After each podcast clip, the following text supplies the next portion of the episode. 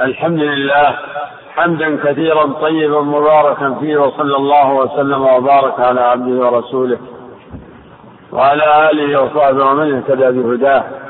إن من حفظ الله في كتابه وسنة نبيه ودينه ما يسره من الأسباب فإن الله تعالى قد ضمن حفظ القرآن وذلك يتضمن حفظ السنة وإنما يكون هذا يعني قيض الله لهذا الدين وهذا العلم من يطلبه ومن يحمله ليستنير به في هذه الحياة ويخرج به من الظلمات إلى النور. بل هو نور يخرج به من الظلمات ويهتدي به إلى طريق النجاة والسعادة. وهذا مصداق ما أخبر به عليه الصلاة والسلام في قوله لا تزال طائفة من أمتي على الحق ظاهرين. لا يضرهم من خذلهم ولا من خلفهم حتى تقوم الساعة أو كما قال عليه الصلاة والسلام والحق يشمل العلم والعمل. على الحق يعني على يعني عالمين به عاملين. يشمل ما جاء به الرسول من الهدى ودين الحق. الهدى الذي هو العلم النافع ودين الحق الذي هو العمل الصالح. والذين فازوا بأعظم ذلك بعد النبي عليه الصلاة والسلام أصحابه. فهم الذين تلقوا هذا الدين علما وعملا عن نبيه وعملوا به وجاهدوا عليه وبلغوا لمن بعدهم. ثم التابعون لهم بإحسان وتابعوهم. ومن سار على نهجهم من أئمة الهدى في كل زمان من أهل السنة. أهل السنة والجماعة الذين لزموا منهج السلف الصالح واستقاموا عليه وجلوه وبينوه وبلغوه وأوضحوه أو أوضحوا المعالم معالم معالم الطريق. ومن أعظم من قام بهذا بعد القرون المفضلة وبعد أن استحكمت ظلمات البدع والأهواء شيخ الإسلام ابن تيمية رحمه الله فقد أكرمه الله وأحيا به سننا وأمات به بدعا وأظهر الله به من دين الله ما اشتبه والتبس على كثير من الناس وكان ميراثه وتراثه مرجعا لطلاب العلم الأصيل طلاب العلم الصافي المستمد من كتاب الله ومن سنة رسوله. ومن الآثار. الآثار المروية عن الصدر الأول. ثم من أبرز أولئك الإمام المجدد الشيخ محمد بن عبد الوهاب رحمه الله الذي ظهر في هذه الجزيرة في هذه المنطقة. وقد أما وغلب الجهل كثيرا من البلاد الإسلامية ومنها الجزيرة العربية وظهرت فيها البدع وخفيت فيها السنن بل علق الغبش بأصل الدين الذي هو التوحيد. فخفي على كثير من الناس ودخل الشرك والخرافة. فقيضه الله وقام بدعوة التجديد تجديد دعوة التوحيد. فارتفعت بذلك أعلام التوحيد وتبينت حقيقته الصافية و استنار بهذه الدعوة إن شاء الله في هذه البلاد وغيرها. ولكن أعظم الناس حظا من هذه الدعوة الإصلاحية دعوة التجديد أهل هذه البلاد. حمل هذا المنهج أبناؤه وتلاميذه. حتى وصل إلينا ولله الحمد في هذه هذه السنين. ولا نزال نتفيأ ظلال هذه الدعوة. ونتنسم نسائمها الطيبة. ولله الحمد. ومعلوم إن في هذا إن هذه البلاد لا تزال هي أفضل العالم الإسلامي من حيث مجتمع. منهجه الغالب والعام هو السنة وطريق السلف الصالح. فإن العالم الإسلامي قد عافت فيه البدع و ونخرت في جسم أكثر العالم الإسلامي. وإن كان الخير موجود في كل البلاد الإسلامية فيها خير كثير وفيها لكنه لا يمثل مجتمعا. وممن تبع بهذه الدعوة وبرز الشيخ عبد الرحمن السعدي. الشيخ عبد الرحمن بن ناصر السعدي من أعلام منطقة القصيم. هو علم مشهور كل من ترعرع في هذه البلاد وتعلم حصل وبرز فلدعوة الشيخ محمد بن عبد الوهاب لها أثر عليه. وكذلك شيخ الإسلام ابن تيمية بل دعوة الشيخ محمد بن عبد الوهاب في الحقيقة هي تعد أثرا من آثار دعوة التجديد التي كانت على يد الإمام ابن تيمية رحمه الله. وأخص الشيخ عبد الرحمن لأن موضوعنا في هذه الدروس تتعلق بكتاب من كتبه المباركة النافعة وإلا فعلماء هذه البلاد وإلا الحمد كثير من من ذرية الشيخ ومن غيرهم تلاميذه وتلاميذ تلاميذه إلى أن إلى العلم الكبير الشيخ محمد بن إبراهيم وإخوانه الشيخ عبد الله بن حميد الشيخ عبد العزيز بن باز كذلك الشيخ محمد بن عثيمين رحمه الله وهو أبرز تلاميذ الشيخ عبد الرحمن السعدي رحم الله الجميع. الشيخ عبد الرحمن ابن ناصر بن عبد الله السعدي قد لمع وظهر واشتهر وقصده طلاب العلم بعيد من قريب وكاتبه العلماء رسلوه وألف المؤلفات وهو رحمه الله. عاش كما لا يخفى في القرن الماضي حيث ولد عام سبعة وثلاثمائة. وتوفي رحمه الله في عام ستة وسبعين وثلاثمائة بعد الألف من هجرة النبي صلى الله عليه وسلم. فكان عمرها يقرب من ثمان وسبعين أو تسعة ثمان وستين أو تسعة وستين.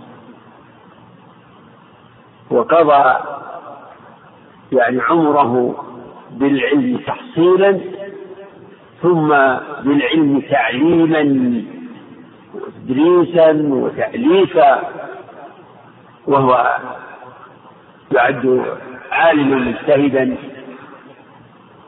فله اختيارات. وإن كان يعول في كثير من اختياراته على موافقة شيخ الإسلام ابن تيمية. والموافقة لا تعني التقليد. فلا يكون مقلدا بل موافقا.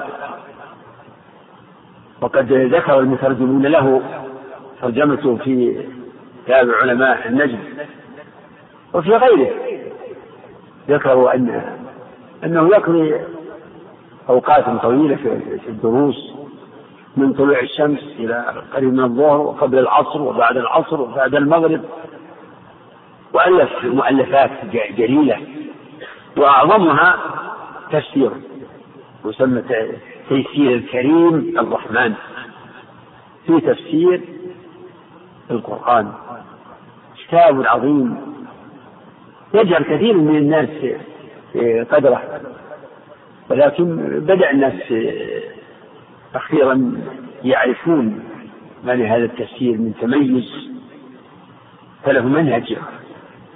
متميز عن كتب التفسير لأنه يتكلم عن مضمون الآية بحسب ما تلخص عنده وتقرر من من معان مستخلصة من أقوال المفسرين ومن دلالات اللغة فيعبر عن هذه المعاني ويبينها.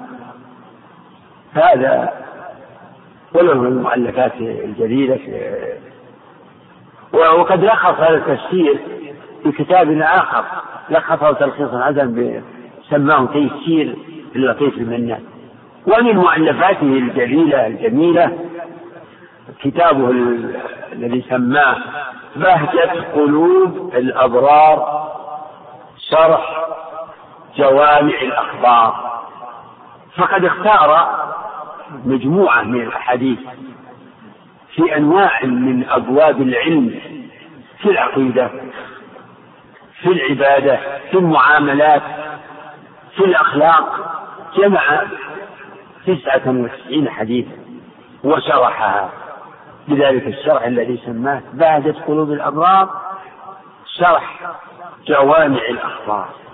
جوامع الأخبار هي هذه الذي استخلصها وانتزعت انتزعت من ذلك الكتاب. يعني الشيخ لم يؤلف آه، يعني حديث جمع مجرد لا جمعها شارحا لها فالأحاديث التي أو المجموعه جوامع الأخبار الذي بايديكم هو منتزع من ذلك الكتاب أعني بعد قلوب الأبرار. فموضوع دروسنا في هذه الأيام إن شاء الله هو الكلام على هذه الأحاديث بما تيسر وهي أحاديث جامعة وقد درج أهل العلم على آه، الانتخاب من سنة الرسول عليه الصلاة والسلام على اختلاف مناهج المختلفة آه، يعني الجامعين والمؤلفين و كما تعلمون أن أنه جمع أحاديث كالأربعين النووية المعروفة. وأضاف إليه ابن رجب بقية حديث جمعه إلى خمسين حديث. وتختلف يعني مقاصد الجمع. فالشيخ رحمه الله جمع 99 حديثا. واقتصر فيما يظهر على هذا العدد. وكأنه وأنا ما شفت أنه صرح بشيء. كأنه يعني لاحظ موافقة هذا العدد لأسماء الله التي جاء النص في فضلها. إن لله تسعة وتسعين اسما من أحصاها دخل الجنة. كأن من يعني كأنه يسبق إلى الدين أنه قصد ذلك. والله أعلم. تفاعلا يعني ببركة هذه المجموعة المختارة من حديث الرسول صلى الله عليه وسلم. وبعد فنستمع إلى بعض هذه الأحاديث والله الموفق صلى الله وسلم وبارك على نبينا رسول نعم.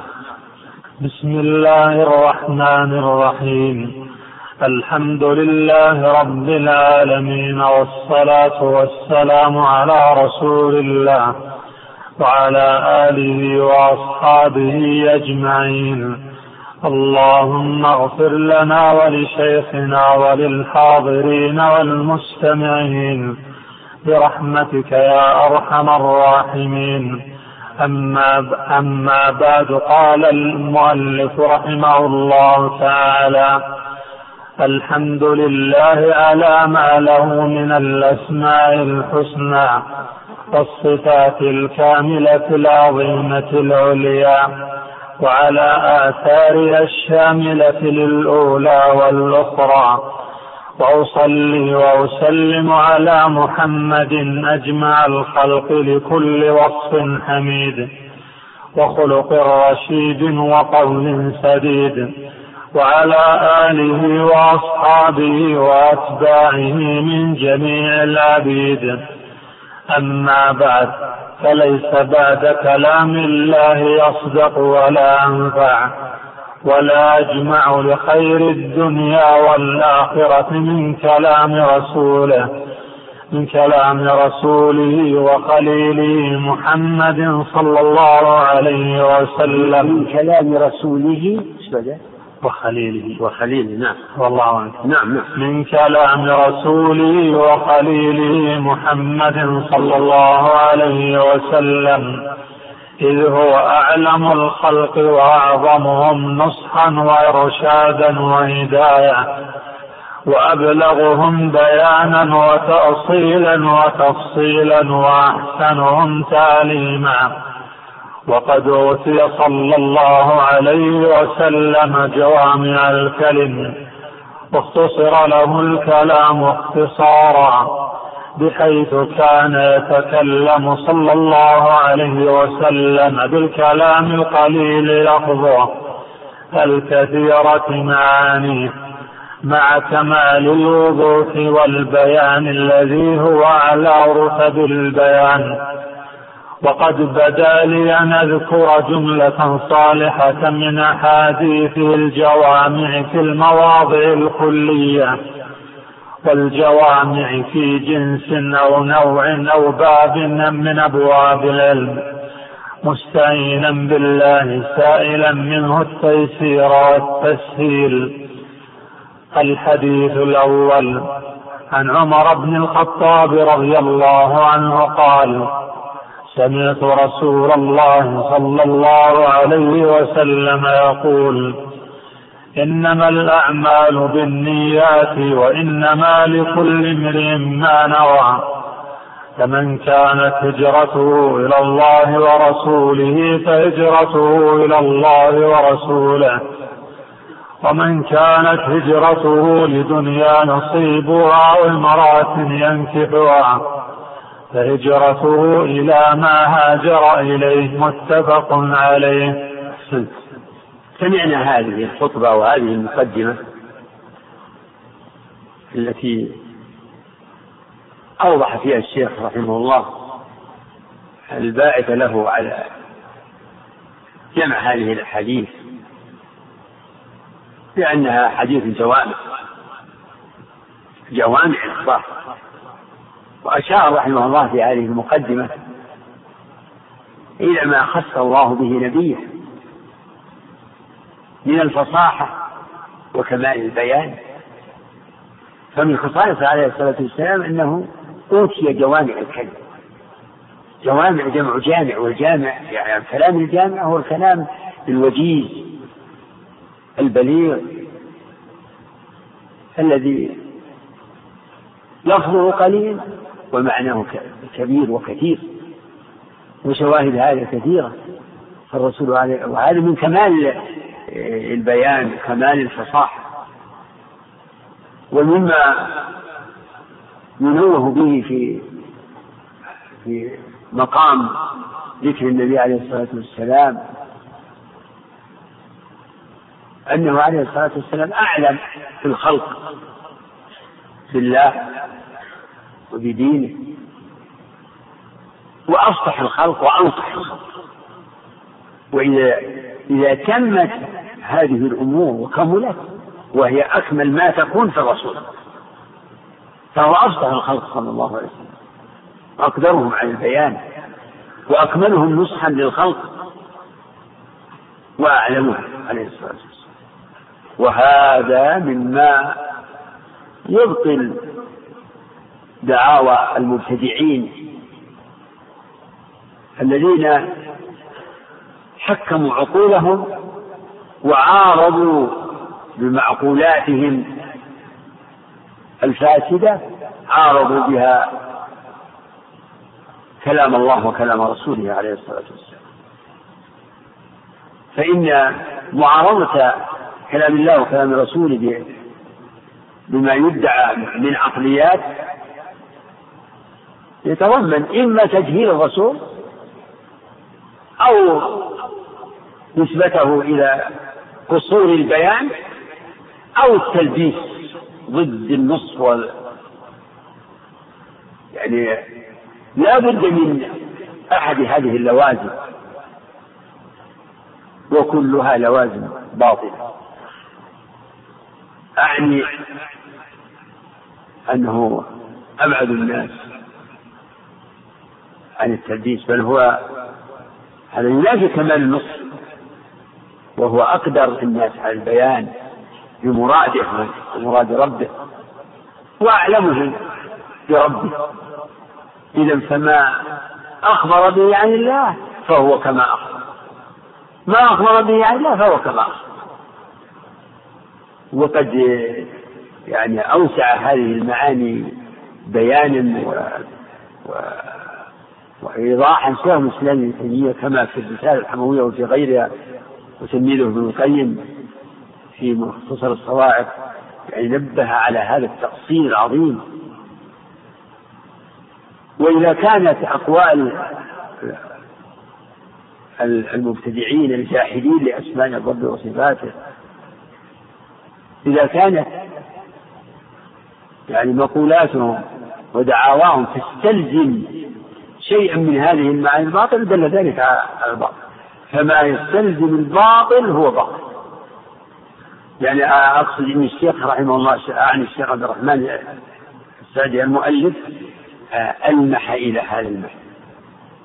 ألمح إلى هذه الصفات التي يجب أن تكون مستحضرة في ذهن المسلم وطالب العلم. مستحضرة إن الرسول أعلم وأفصح وأنصح.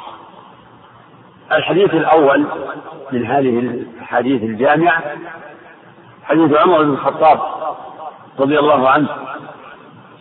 قال سمعت رسول الله صلى الله عليه وسلم يقول إنما الأعمال بالنيات وإنما لكل امرئ ما نوى. الحديث هذا الحديث رواه الأئمة البخاري ومسلم وغيرهما وصدر به وافتتح به البخاري الجامع الصحيح.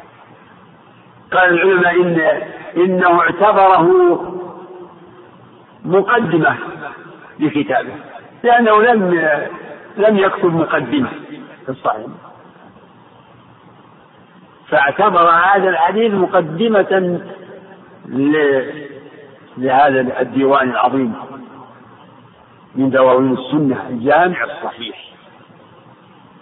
وكان نص جمع من العلماء على أن هذا الحديث مع أحاديث أخرى هي من هي من أصول الدين وأصول العلم لأنه يرجع إليها كثير من مسائل.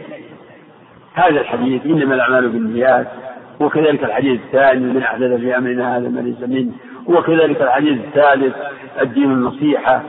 وبعضهم كذلك ضاف حديث إن الحلال بين والحرام بين. قالوا هذه حديث أمهات أصول. ومما يبين هذا المعنى ويبين أن هذا الحديث من جوامع الكلم أنه يدخل في كل باب من أبواب العلم. إنما الأعمال بالنيات. في شمول في الأمر بالنية إنما الأعمال بالنية فتكون جنس. يعني فالجمع باعتبار الأنواع والإفراد باعتبار جنس النية الشامل لأنواعها. نقول إنما هذه أداة حصر عند علماء اللغة من النحويين والبلاغيين. إنما أداة حصر. ممكن تفسرها بالنفي والاستثناء. يعني ما الأعمال إلا بالله وإنما لكل امرئ ما نوى يعني ليس لكل امرئ إلا ما نوى. فهما جملتان حاصرة فالأولى تقتضي أن أنه لا لا وجود للأعمال أو لا عبرة بالأعمال إلا بالنية. والنية هي القصد. الذي محله القلب. ولهذا قيل إن هذا الحديث ميزان الأعمال الباطنة. إنما الأعمال بالنيات. يعني إنما صحة الأعمال. وفسادها. إنما يكون بالنية. فالعمل يصلح بالنية. ويفسد بالنية.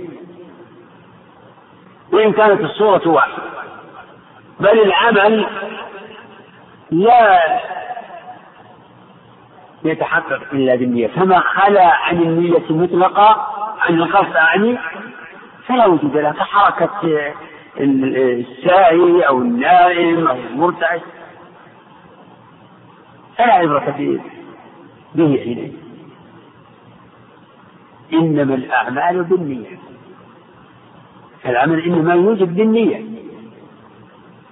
وما خلا عن القصد مطلقا فلا عبرة به ولا حكم له هذا إنما تثبت الأحكام للأعمال بالنيات كما سيأتي. والنية تتعلق بالعمل وبالمقصود بالعمل. كما أوضح الشيخ نفسه رحمه الله في شرح لهذا الحديث فإنه شرحه شرحا بديعا على اختصاره.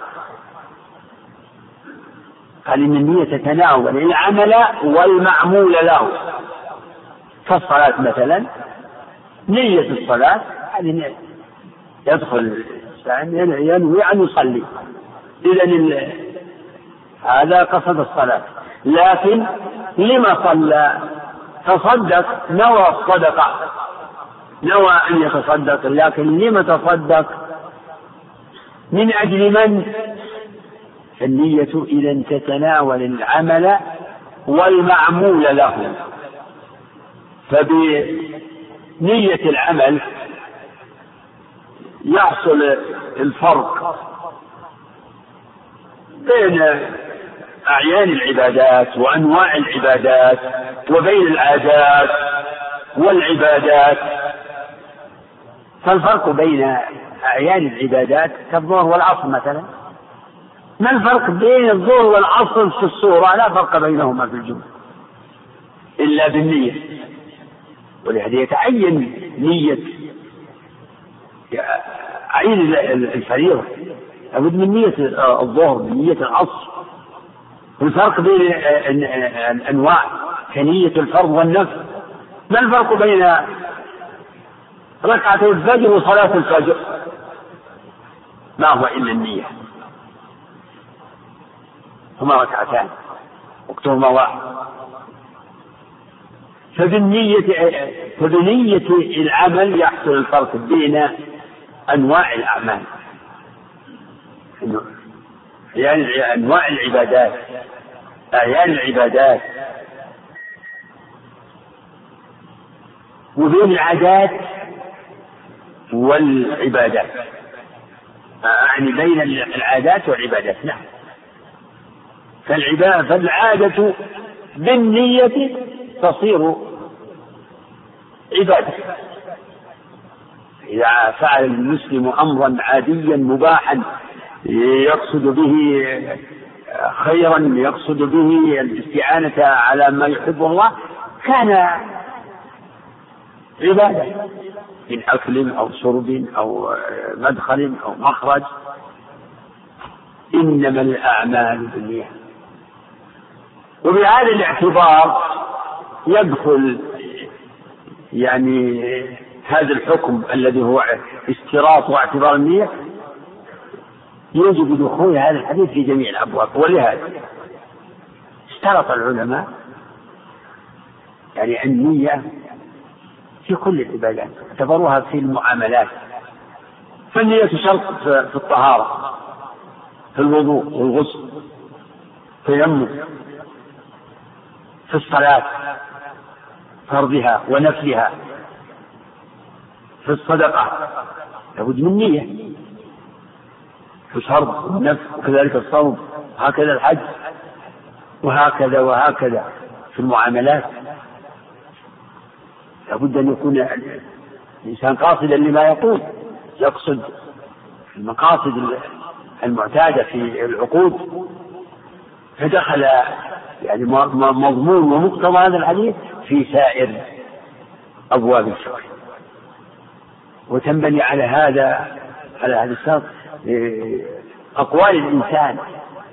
يختلف حكمها باختلاف مقصوده. هذا بالنسبة لنية العمل. وبالنسبة للمقصود بالعمل أو بالنسبة للمعمول له أيضا كذلك للنية أثرها العظيم. ولعل هذا هو المقصود الأعظم من ذكر هذا الحديث بدليل آه، المثال الذي ذكره الرسول عليه الصلاة والسلام. فالعمل آه، يختلف حكمه باعتبار المعمول له والمقصود بهذا العمل. والأصل أن الأعمال المشروعة يجب أن يقصد بها وجه الله. هذا هو فإن شرط العمل فإن العمل الصالح لا بد فيه من شرطين. الأول أن يبتغى به وجه الله.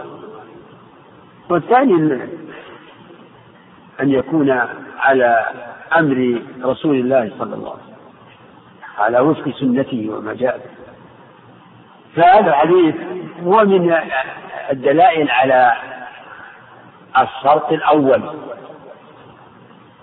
ولكن فيه بيان أن العمل يختلف حكمه وأثره. أيضا حكمه وأثره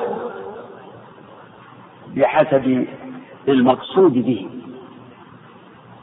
خرجنا من الكلام في المقصود في قصد العمل إلى المقصود بالعمل. ولهذا قال في الحديث وإنما لكل امرئ ما نوى.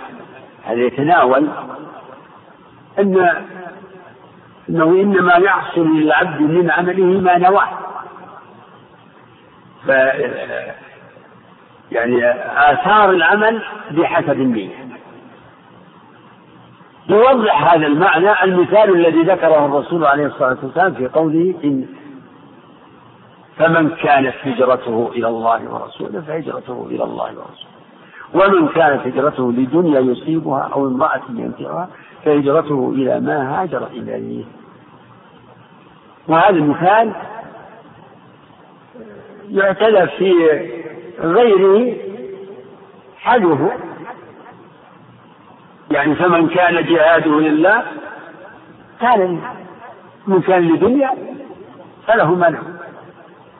وهكذا سائر الأعمال الشرعية. بحسب المقصود العامل. فما كان فما قصد به وجه, وجه الله فهو على ما نوى وله من الجزاء ما يناسبه. لا خير في كثير من نجواهم إلا من أمر بصدقة أو معروف أو إصلاح بين الناس. ومن يفعل ذلك ابتغاء مرضات الله هذه النية ابتغاء أي طلبا لمرضاة الله طالبا مرضاة الله. ومن يفعل ذلك ابتغاء مرضاة الله فسوف نؤتيه أجرا عظيما. فمن عمل ما أمر الله به ورسوله شرعه لعباده يبتغي بذلك وجه الله سلف ما نوى له جزاؤه.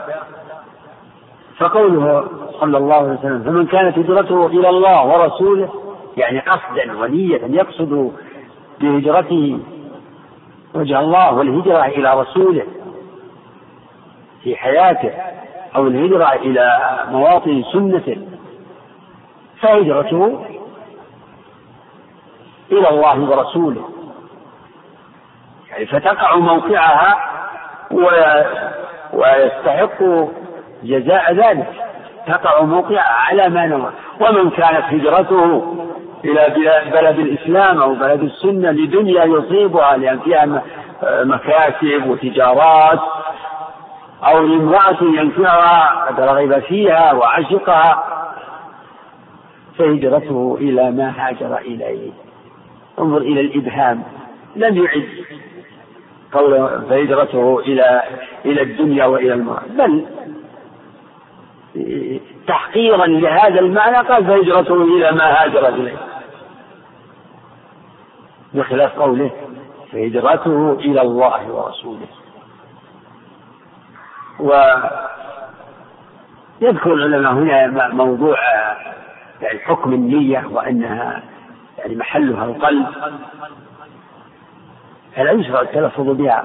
والتلفظ بها لا يوجب يعني العلم بنية المتلفظ لأن النية عمل قلبي لا يطلع عليه إلا الله ولا يعلم به إلا صاحب النية. فلو قال قائل نويت بعمل هذا وجه الله لا يكون عندنا العلم بحقيقة الأمر إنما يعلم ذلك الله وحده. فلهذا آه، لم يشرع التلفظ بها والتلفظ بها حينئذ يكون بدعة. نعم آه، جاء ما يعني يشبه التلفظ بها في الحج وعند ذبح القربان الأضحية لبيك عمرة ولبيك حجا هذا يقول أهل العلم إنه تلفظ بما بما نوى لا بالنية بأصل النية. وإن قال بعض الفقهاء أن قاصد الحج والعمرة يقول اللهم إني أريد. هذه يساوي اللهم إني نويت. وهذا لا أصل له إنما الذي جاءت به السنة أن يعلن ما أحرم به من حج أو عمرة. قل لبيك حجا أو أوجبت حجا أو أوجبت عمرة. وعند ذبح القربان يقول اللهم بعد التسمية اللهم هذا منك ولك. استعانة بالله وقصدا لوجهه سبحانه. اللهم هذا منك ولك. وليس هذا من نوع التلفظ اللهم إني نويت أن أذبح هذه الذبيحة. بل هذا إعلان للتوحيد. إعلان للتوحيد. اللهم هذا منك. هذا يتضمن توحيد الربوبية. ولك يتضمن توحيد العبادة. نعم لا نعم. الحديث الثاني عن عائشة رضي الله عنها قالت قال رسول الله صلى الله عليه وسلم من أحدث في أمرنا هذا ما ليس منه وفي رواية من عمل عملا ليس عليه أمرنا فهو رد متفق عليه. هذا الحديث الثاني الذي سبقت الإشارة إليه وأنه أحد الأحاديث في جوامع الأصول التي ترجع إليها كثير من مسائل الدين وقيل فيه إنه ميزان الأعمال الظاهر كما أن الأول ميزان الأعمال الباطن عن عائشة رضي الله عنها أن رسول الله صلى الله عليه وسلم قال من أحدث في أمرنا هذا ما ليس منه فهو رد. متفق عليه. ولمسلم من عمل عملا ليس عليه أمرنا فهو رد. هكذا يعني فصل النووي رحمه الله لأن هذه الأحاديث من من جملة ما ذكره أو أثبته النووي في ما جمعه من الأحاديث. من أحدث في أمرنا يعني من ابتدع وأدخل في أمرنا يعني في ديننا أمرنا نحن المسلمين. الأمر الذي نحن عليه و و و ونعنى به ونبينه ونعمل به. من أحدث في أمرنا يعني في ديننا هذا الأمر الذي جاء به الرسول عليه الصلاة والسلام وهو دين الله. من أحدث فيه ما ليس منه أدخل فيه ما ليس منه برأيه واستحسانه ونسبه إليه. نسبه لهذا الدين واعتبره دينا فهو رد. رد.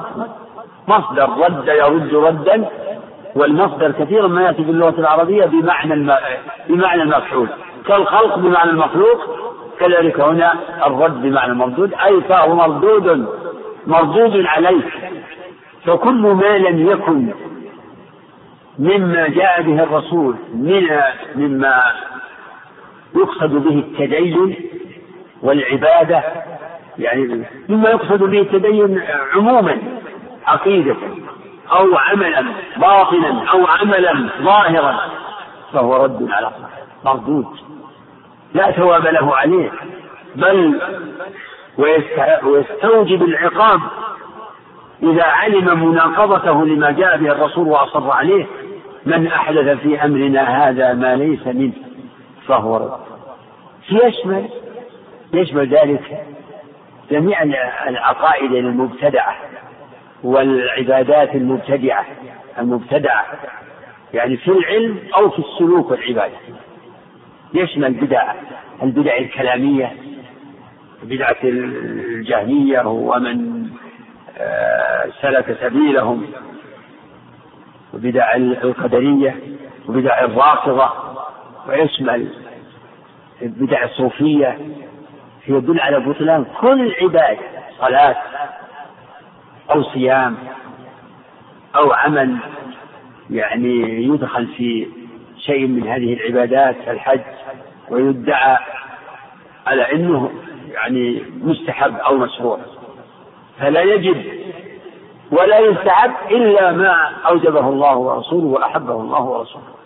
ومما يدل على بطلان البدع قوله تعالى أم لهم شركاء شرعوا لهم من الدين ما لم يعلم به الله شرعوا لهم من الدين ما لم يعلم به الله في البدع من من شرع الشيطان. البدع من تشريعها من شرع الشيطان إذ لم يعلم به وهو يخالف مقتضى شهادة أن محمدا رسول الله. يعني كل مبتدع فإنه ببدعته وبحسبه وبقدر بدعته يخالف مقتضى شهادة أن محمدا رسول الله. فإن شهادة أن محمدا رسول الله تقتضي تحقيق متابعته ولزوم طريقته.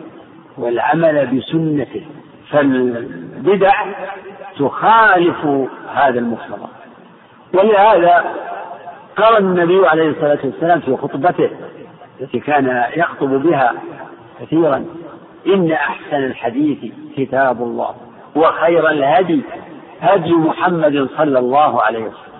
خير الهدي إذا هذا وصفه بأنه خير الهدي يقتضي عدم الالتفات لغيره.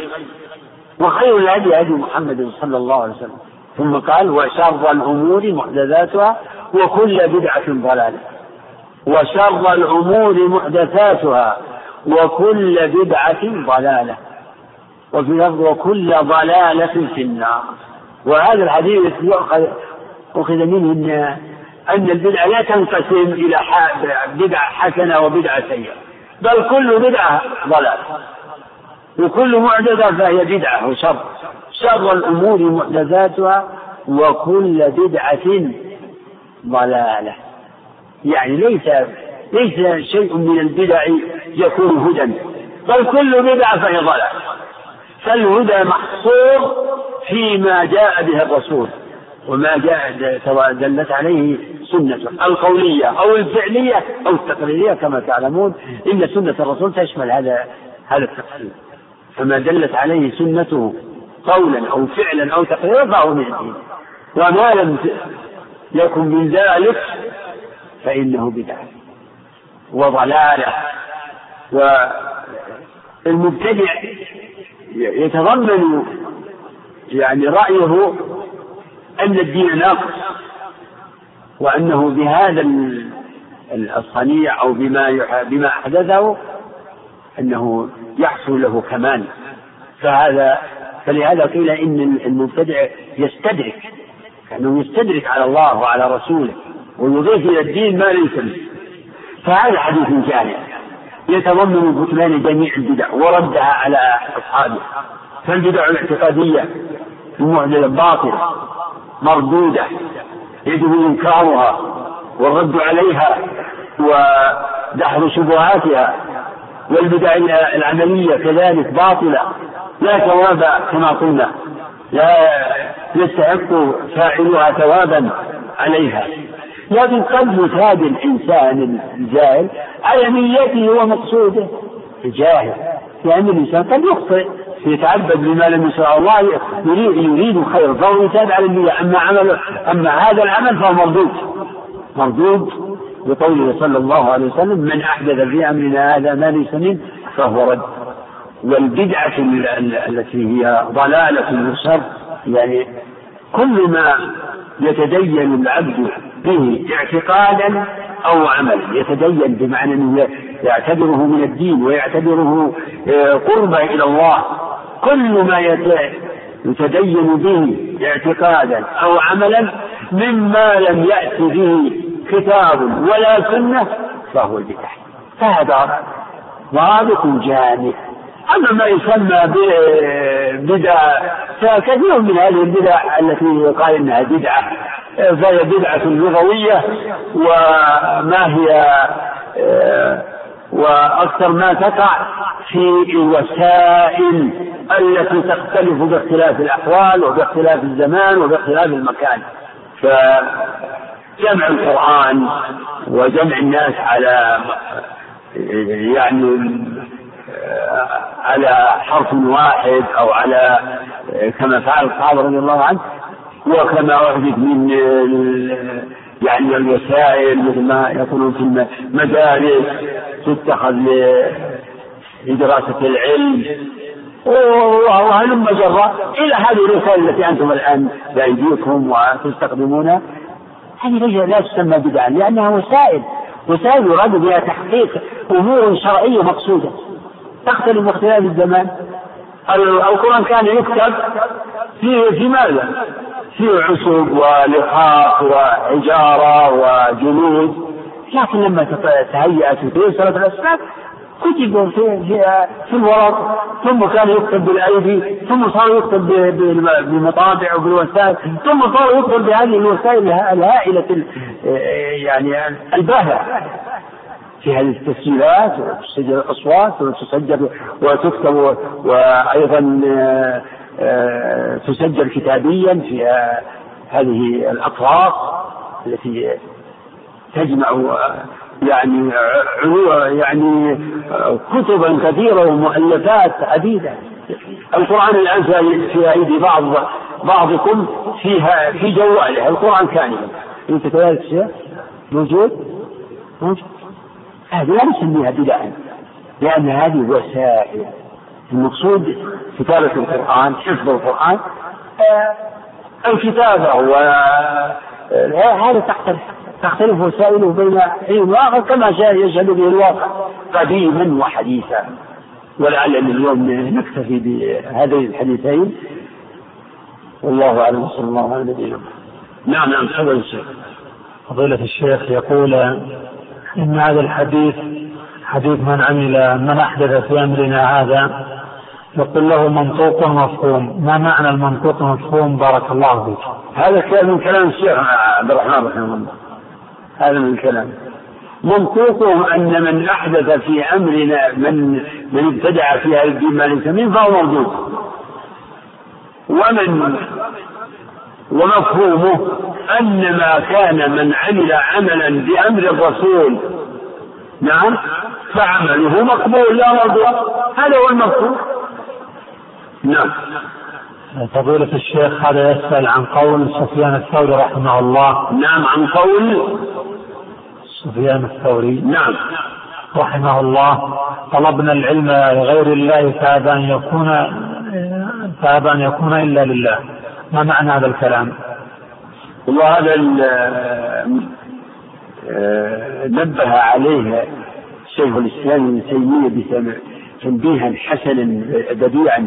كنا نسمع هذا اللفظ وكان آه، الذين مثلا يطلبون العلم للشهادات وكما هو الغالب على أحوال الناس يطلبونها من أجل المناصب. كانوا يبلغون ذلك إذا أنكر عليهم منكر يقولون قال سفيان أو غيره طلبنا العلم لغير الله فأبى أن يكون إلا لله. لكن شيخ الإسلام رحمه الله نحى منحا بديعا. يقول إن من الناس من يطلب الشيء محبة له. يكون هو يطلبه حبا له لهذا لهذا الأمر. قد لا يكون مستعظم إنه يريد به القربة وهذا كثير. هذا كثير. يعني يمكن يكون بعض الناس عنده كما يقول هواية. هواية إنه مثلا آه، يقرأ آه، في في كتب السنة يقرأ تراجم الرواة. آه، يعني يرتاح لهذا يرتاح يعيش مع يعني مع هؤلاء الرجال. لكن مستحضر إنه يفعل هذا قربة لله. يقصد به تحصيل العلم ويقصد به مثلا تنفيذ السنة ويتعلم من أجل أن يبلغ هذه السنة للناس. عملا بقوله عليه الصلاة والسلام بلغوا عني ولا ولو آية ويقول فليبلغ الشاهد الغائب. لا. ولا ولا ريب أن من طلب العلم الشرعي محبة له وارتياحا له لموافقته لفطرته ونفسه الطيبة إنه لا بد أن يزرع أو أن يؤثر في قلبه الإخلاص. اما من من يطلب العلم من أجل الدنيا. لا ندري ماذا ستكون عاقبتنا نسأل الله السلامة والعافية. ولكن يعني قد يعني أحوال الناس تختلف في هذا اختلافا كثيرا. يعني من الناس من تكون نيته متمحضة متمحضة للدنيا ماله؟ يعني موجود. متمحضة للدنيا يعني ما للعلم الشرعي في نفسه وزن إنما طلبه مما لما يحصله. هذا يختلف عن من هو. يعني له رغبة في العلم الشرعي ولكن أيضا إيه، يعني من بواعثه بعض المصالح المترتبة فهذا لا شك أنه خير من الذي قبله ويرجى أن ينتفع بعلمه من الأول. والله أعلم. فضيلة الشيخ هذا السؤال تكرر يقول عما ورد عن عمر بن الخطاب رضي الله عنه في قوله نعمة البدعة هذا هذا سؤال سؤال مكرور ويردده ويحتج به أصحاب الأهواء من المبتدعة. هذه العلماء أجابوا عنها بأن من نوع البدعة اللغوية. فإن التراويح وال والاجتماع على قيام على قيام رمضان كان من مما وقع في حياته صلى الله عليه وسلم. فقد صلى بالناس عدة ليال في رمضان ثم ترك ذلك خشية أن يفرض عليه وقال إنه لم يخفى عليه مكانكم ثم بعد ذلك صار الناس يصلون جماعات وأوزاع. فكان فرأى عمر الملهم الخليفة الراشد رأى أن يجمعهم على إمام واحد وجمعهم على أبي رضي الله عنه. فكان يصلي بالناس جمع. فلا أدري هل قالها عمر ابتداء أو قالها ردا على من قال إنها بدعة فقال نعمة البدعة فلم يكن الاجتماع على صلاة التراويح وقيام رمضان لم يكن يعني جنسه وأصله حادثا بل كان من سنة النبي عليه الصلاة والسلام. غاية الأمر أنهم اجتمعوا بدل أن كانوا أوزاع وجماعات متفرقة ثلاثة وأربعة وخمسة صاروا جماعة واحدة. ثم تلقى المسلمون هذه هذا العمل بالقبول. أضف إلى هذا قوله صلى الله عليه وسلم عليكم بسنتي وسنة الخلفاء الراشدين. فهي من سنة الرسول ومن سنة الخليفة الراشد الملهم فالذي ينكرها ويعتبرها بدعة بدعة بمعنى البدعة الشرعية يعني الضلالة فإن هذا يجب أن يعذر ويؤدب. لأنه يعني بهذه يخالف سنة الرسول وسنة آه، خلفاء الراشدين وسنة المسلمين الماضية. مضى على ذلك المسلمون ولله الحمد والمنة. فليست بمعنى البدعة المذمومة الضلالة. نعم. فضيلة الشيخ هذا يسأل عن آه، حكم المسبحة اللي يسمونها المسبحة إذا كانت إذا كان من يحملها يتعبد بحملها ويعتبر إنها من الدين فهي بدعة منكرة. أما إذا كان يعني يستعين بها على عد التسلية فالأمر فيها واسع. كما لو عد لكن الأولى أن يعد بأصابعه هذا. لأن الرسول يعني لم ينكر على الذي كانت تعد يعني بالحصى. فإذا عد الإنسان بأصابعه كان أولى وإن عد بوسيلة أخرى فلا فلا حرج. ومع ذلك ينبغي عدم يعني اتخاذ السبحة يعني يحملها لهذا الغرض. و ومن المظاهر السيئة من يتخذ له سبحة ويجعلها على عنقه كما يفعل جهال الصوفية.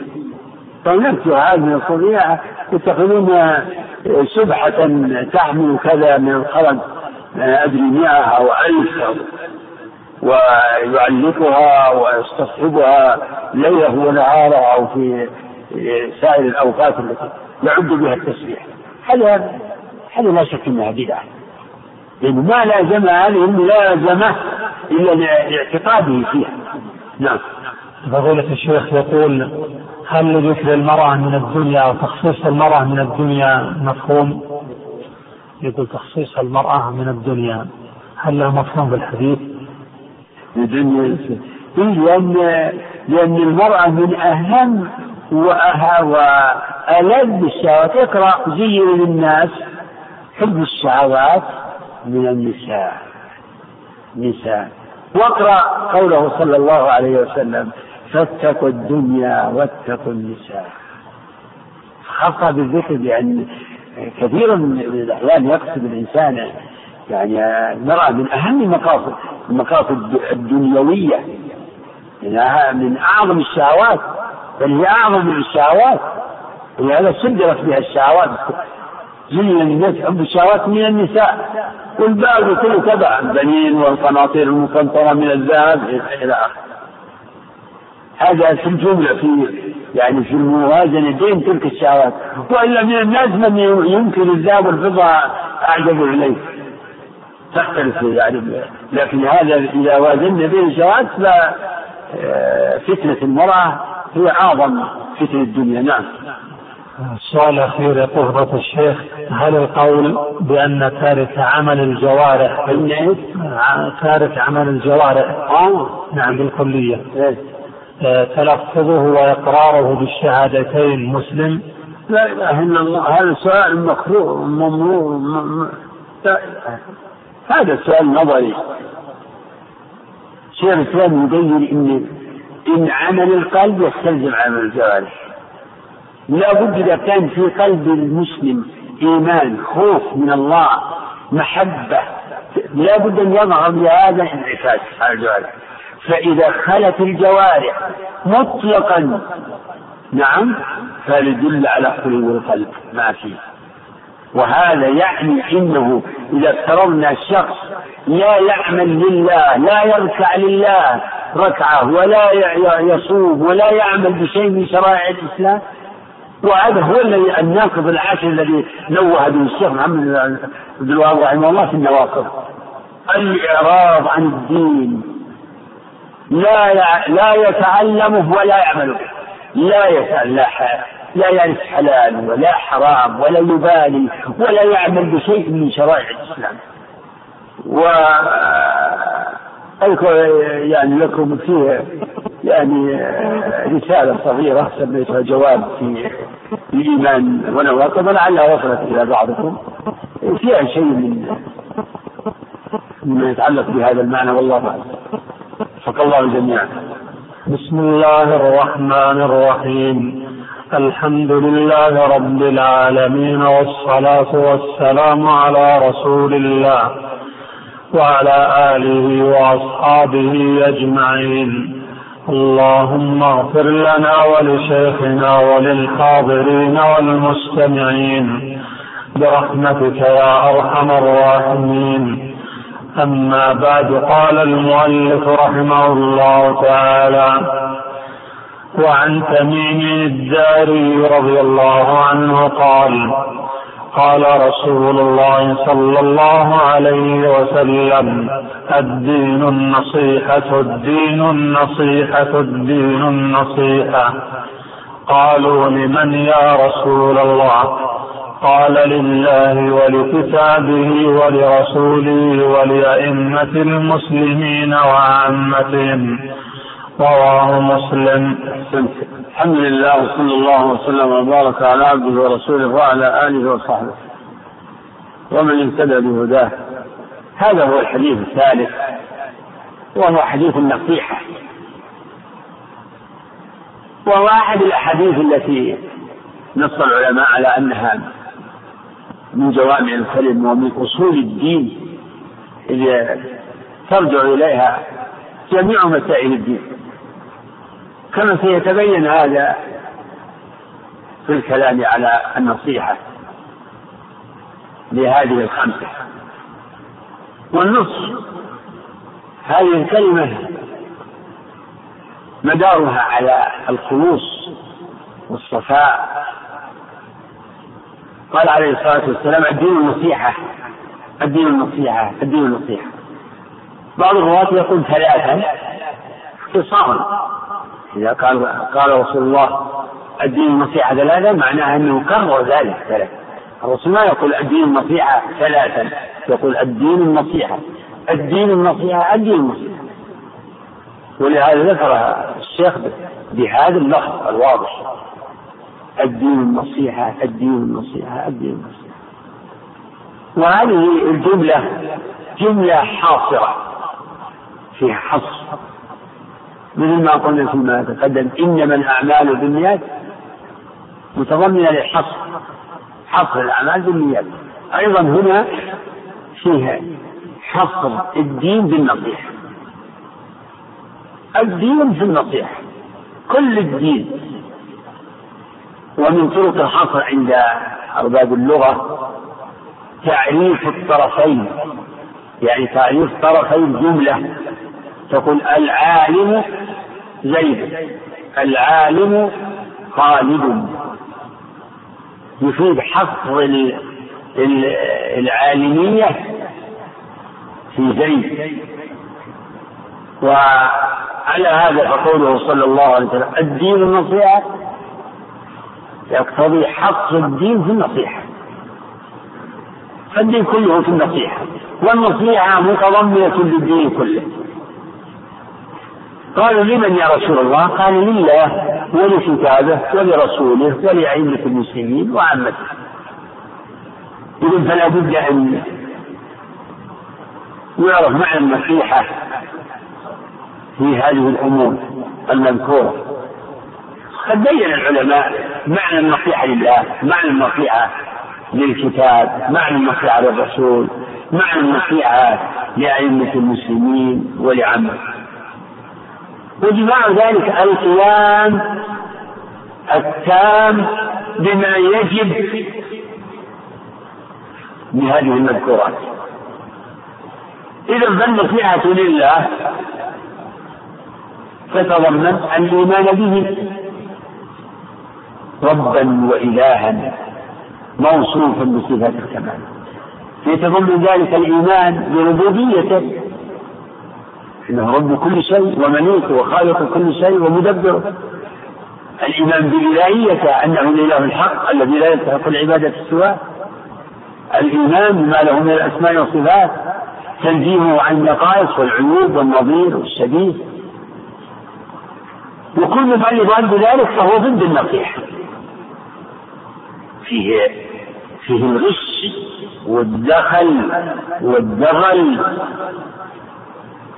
وهذا الإيمان الإيمان به سبحانه وتعالى على هذا الوجه يتضمن توحيده أنه لا رب غيره ولا إله سواه ولا شريك له ولا شبيه كما يقتضي وتقتضي النصيحة طاعته سبحانه وتعالى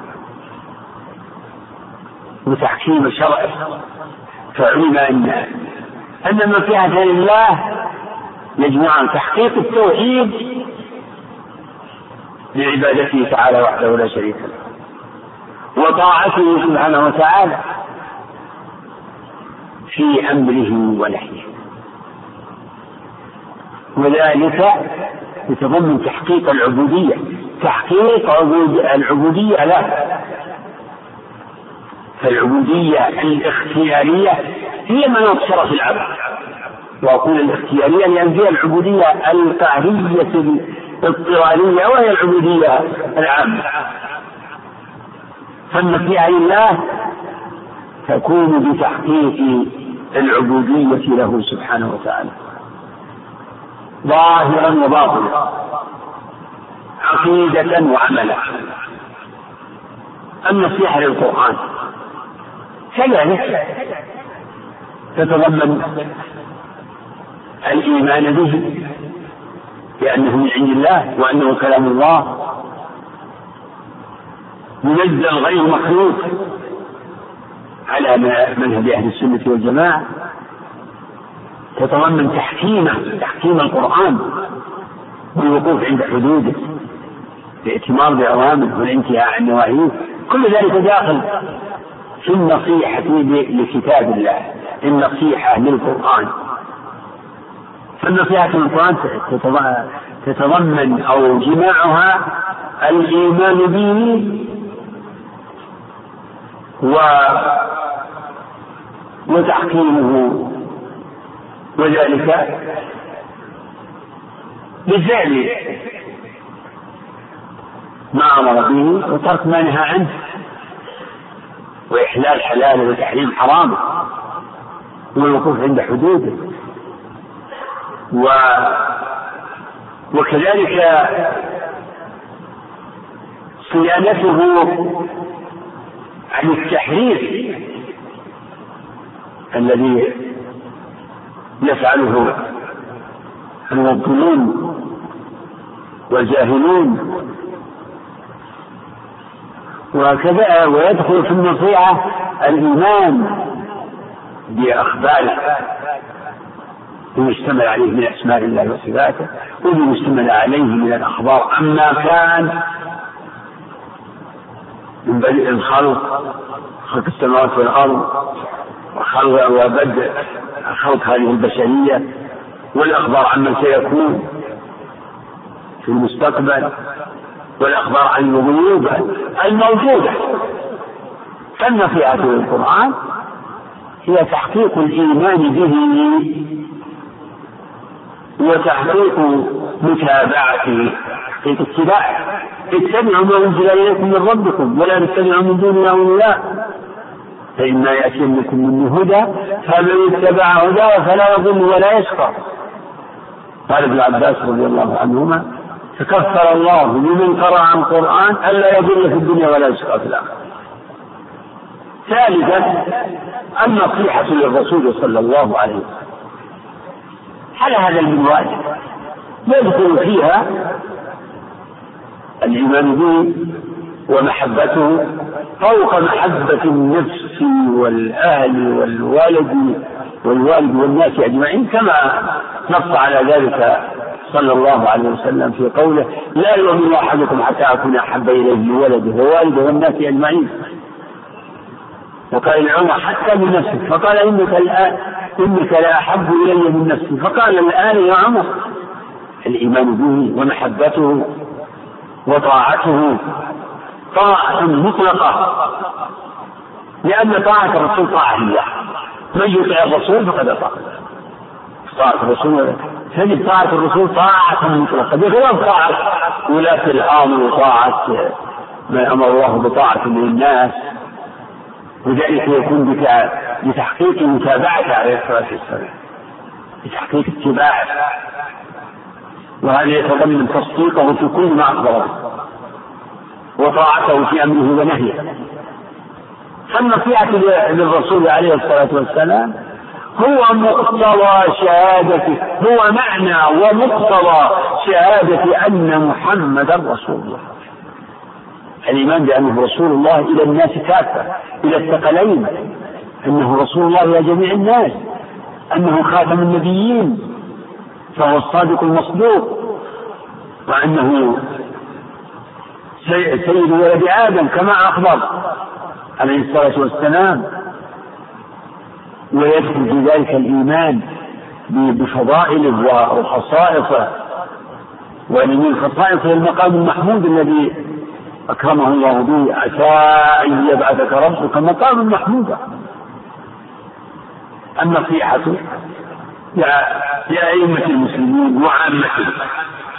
أئمة المسلمين ولاة أمور المسلمين. بدءا بالإمام الأعظم يعني الخليفة أو الملك أو الرئيس إذا سمي رئيس. و فمن دونه من له ولاية سلطان أئمة. الإمام أو الإمامة تقتضي أتباعا وتقتضي آه، يعني سلطانا وولاية. وهذه تقتضي الطاعة. فالنصيحة لأئمة المسلمين وولاته وهذا يشمل الأئمة الذين هم الحكام ولاة الأمر. الأمراء الأمراء. ويشمل العلماء. كما قال المفسرون في قوله تعالى يا أيها الذين آمنوا أطيعوا الله وأطيعوا الرسول وأولي الأمر منكم. فسر بالأمراء وبالعلماء والآية شاملة للصنفين فالنصيحة للأمراء وللعلماء بمحبة الخير لهم وصلاحهم وتوفيقهم. نصيحة للأمراء تكون يعني بالدعاء لهم بصلاح الحال بطاعتهم بالمعروف بمناصحتهم أيضا. تدخل في ذلك مناصحتهم هذا من نص هذا يعني من نصيحتهم مناصحتهم. أمرهم ونهيهم. بالطرق الممكنة التي توصل إلى المطلوب. السمع والطاعة لهم بالمعروف كما أمر الله ورسوله. كذلك النصيحة للعلماء أيضا بمحبتهم ومعرفة أقدارهم وإنزالهم منازلهم وهكذا. وعدم الانحراف إلى إفراط أو تفريط العلماء يجب الاعتدال في معاملتهم وفي الاعتقاد فيهم. فلا يتعصب لأحد منهم ولا يرفع أحد منهم فوق منزلته. ويعلم أنهم ليسوا بمعصومين بل كل يؤخذ من قوله ويرد إلا الرسول صلى الله عليه وسلم. وعدم التفريط في حقهم بعدم احترامهم وعدم الالتفات لأقوالهم. بل ينبغي الانتباه بعلوم الانتباه بأقوال الأئمة أئمة السنة. فهذا كله شامل للنصيحة يدخل في ذلك محبتهم معرفة منازلهم معرفة فضلهم الانتفاع بعلومهم. أما النوع الخامس وعامتهم عامة المسلمين. فعامة المسلمين يشمل كل الطبقات عموم المسلمين. الرجال والنساء والعلماء والعامة ويشمل عموم عامة المسلمين.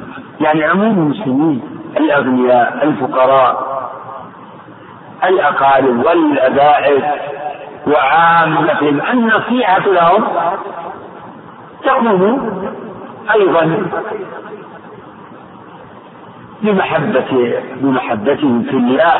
لأن هناك قدر جامع ورابطة جامعة للمسلمين وهي أخوة الإيمان. فأخوة الإيمان رباط ووشيجة بين عموم المسلمين. ويدخل في ذلك ما عبر عنه الرسول بقوله لا يؤمن أحدكم حتى يحب لأخيه ما يحب لنفسه. فمن النصيحة للمسلمين أن تحب لهم من الخير ما تحب لنفسك وتكره لهم من الشر ما تكره لنفسك ومن النصيحة أيضا.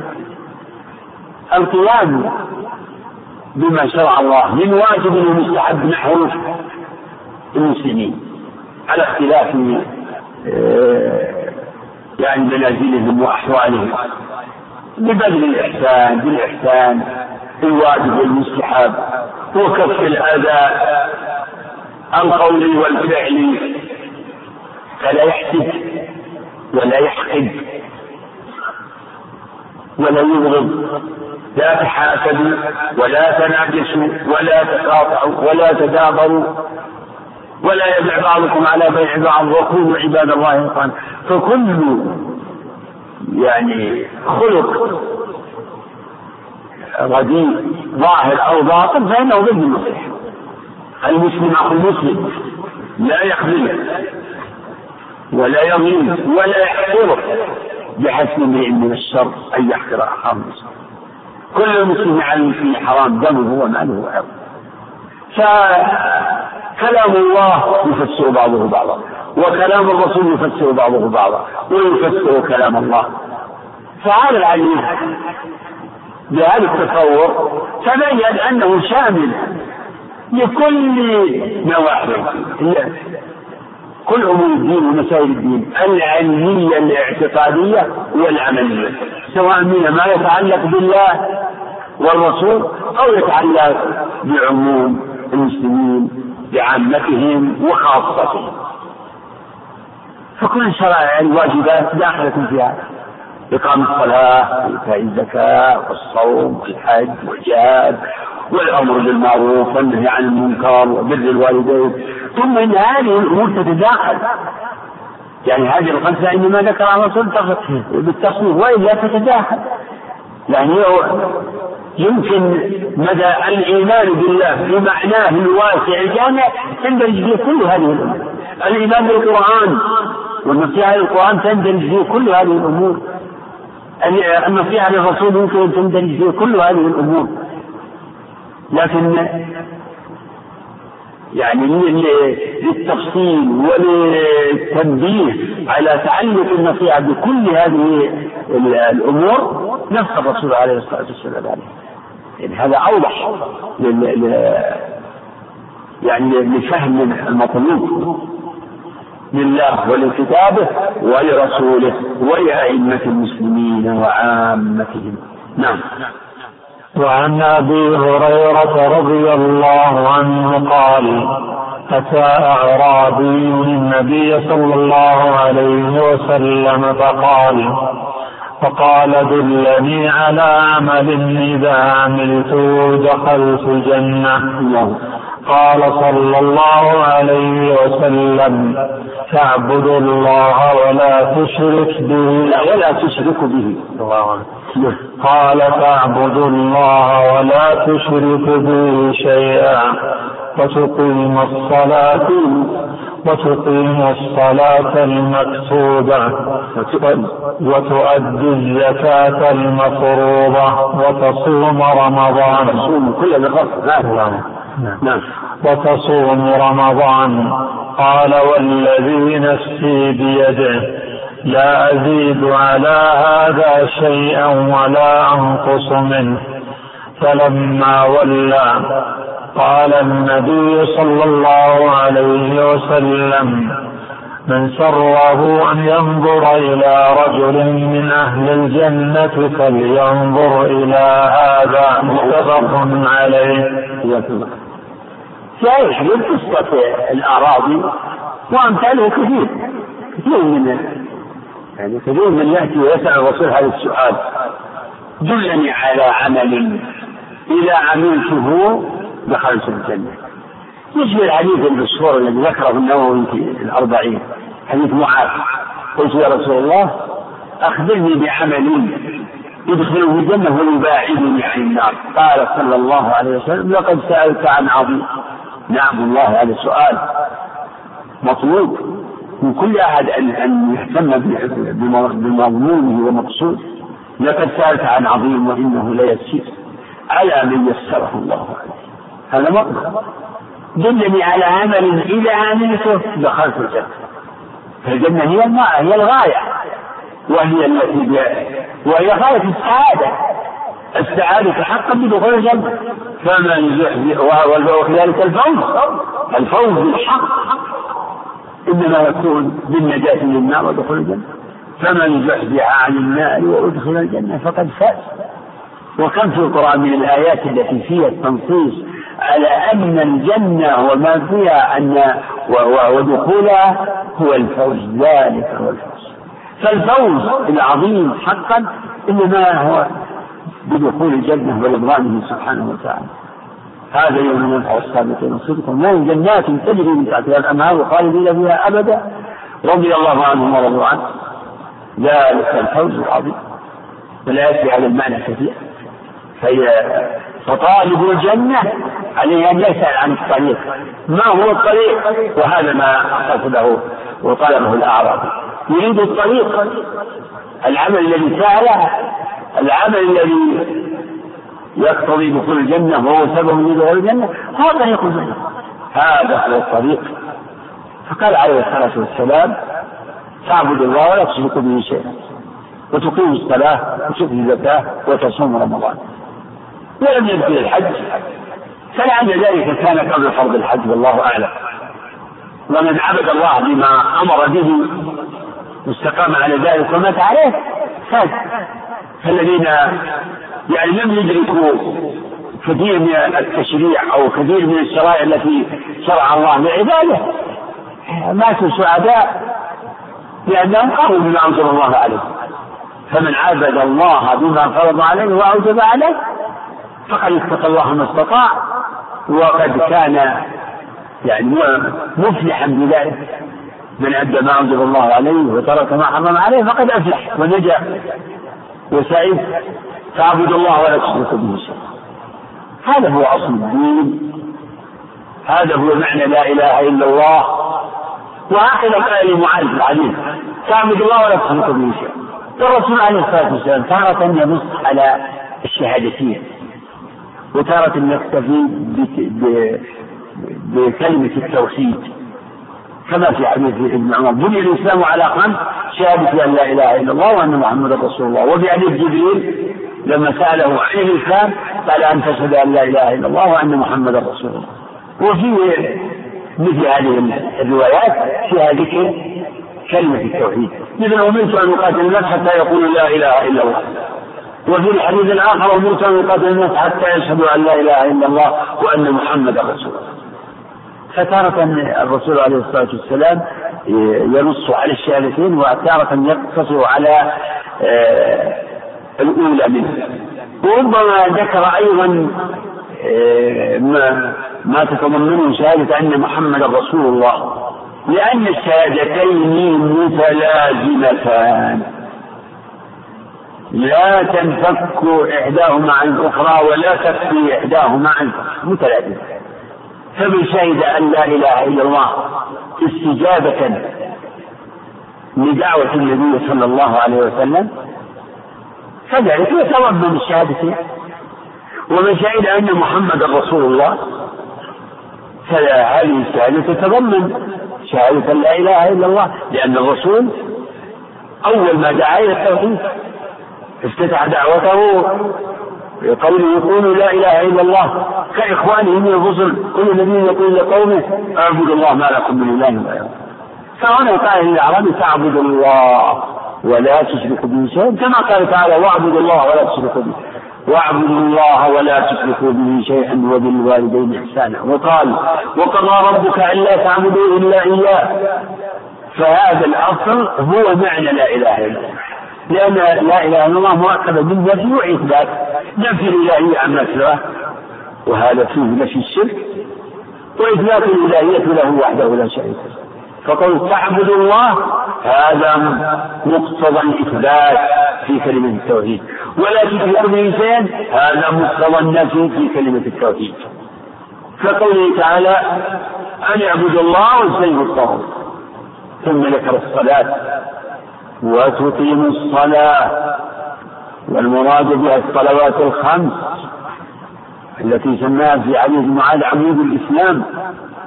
وهي أوجب الواجبات بعد الشهادتين. خمس صلوات كتبهن الله على عباده في كل يوم وليلة. وإقامتها أداؤها كما شرع الله بما يجب فيها من أقوال وأفعال وكمال ذلك بفعل ما يشرع فيها من سنن وفي أوقاتها وبما يشترط لها وتقيموا الصلاة. والله تعالى قد أمر عباده بذلك وأقيموا الصلاة وأثنى على المقيمين للصلاة في آيات وتقيموا الصلاة. وتؤدي الزكاة المفروضة. الزكاة قرينة الصلاة في كتاب الله وفي سنة رسول الله صلى الله عليه وسلم. وهذا ظاهر شواهد هذا في القرآن وفي السنة كثير. بل إن الأصول الثلاثة أعني الشهادتين والصلاة والزكاة يجد لها يعني خصوصية في الذكر. الله تعالى ذكرها في مواضع. قوله تعالى أن وما أمروا إلا أن يعبدوا الله مخلصين له الدين حنفاء ويقيموا الصلاة ويؤتوا الزكاة. هكذا قوله تعالى إن تابوا وأقاموا الصلاة وآتوا الزكاة وآتوا الزكاة فخلوا سبيلا. وفي حديث معاذ ذكر هذه الأصول الثلاث توحيد والصلاة الخمس والزكاة هذه أركان الإسلام الأمة. ورابعها صوم رمضان كما نص عليه في حديث جبريل وحديث ابن عمر في مباني صوم رمضان. فلما أخبره الرسول عليه الصلاة والسلام بذلك قال والذي بعدك بالحق لا أزيد على هذا ولا أنقص. ولا أنقص منه. ثم ولا يعني معناه أنه آمن وأخذ نفسه بالمحافظة على هذا الوصف لا أزيد على هذا ولا أنقص ولا أنقص منه. وهذا هو الذي نجد نقول لعل ذلك كان قبل فرض الحج. فلما ولى الرجل قال عليه الصلاة والسلام من سره أن ينظر إلى رجل من أهل الجنة فلينظر إلى هذا. أخذ العلماء من هذا أن من أدى الفرائض واجتنب المحارم نجا وفاز. وهذا هو سبيل المقتصد فالناس في القيام بدين الله على ثلاثة أصناف. وهي المذكورة في قوله تعالى ثم أورثنا الكتاب الذين اصطفينا من عبادنا فمنهم ظالم لنفسه وهم المقصرون بترك بعض الواجبات وفعل بعض فمنهم ظالم لنفسه ومنهم مقتصد.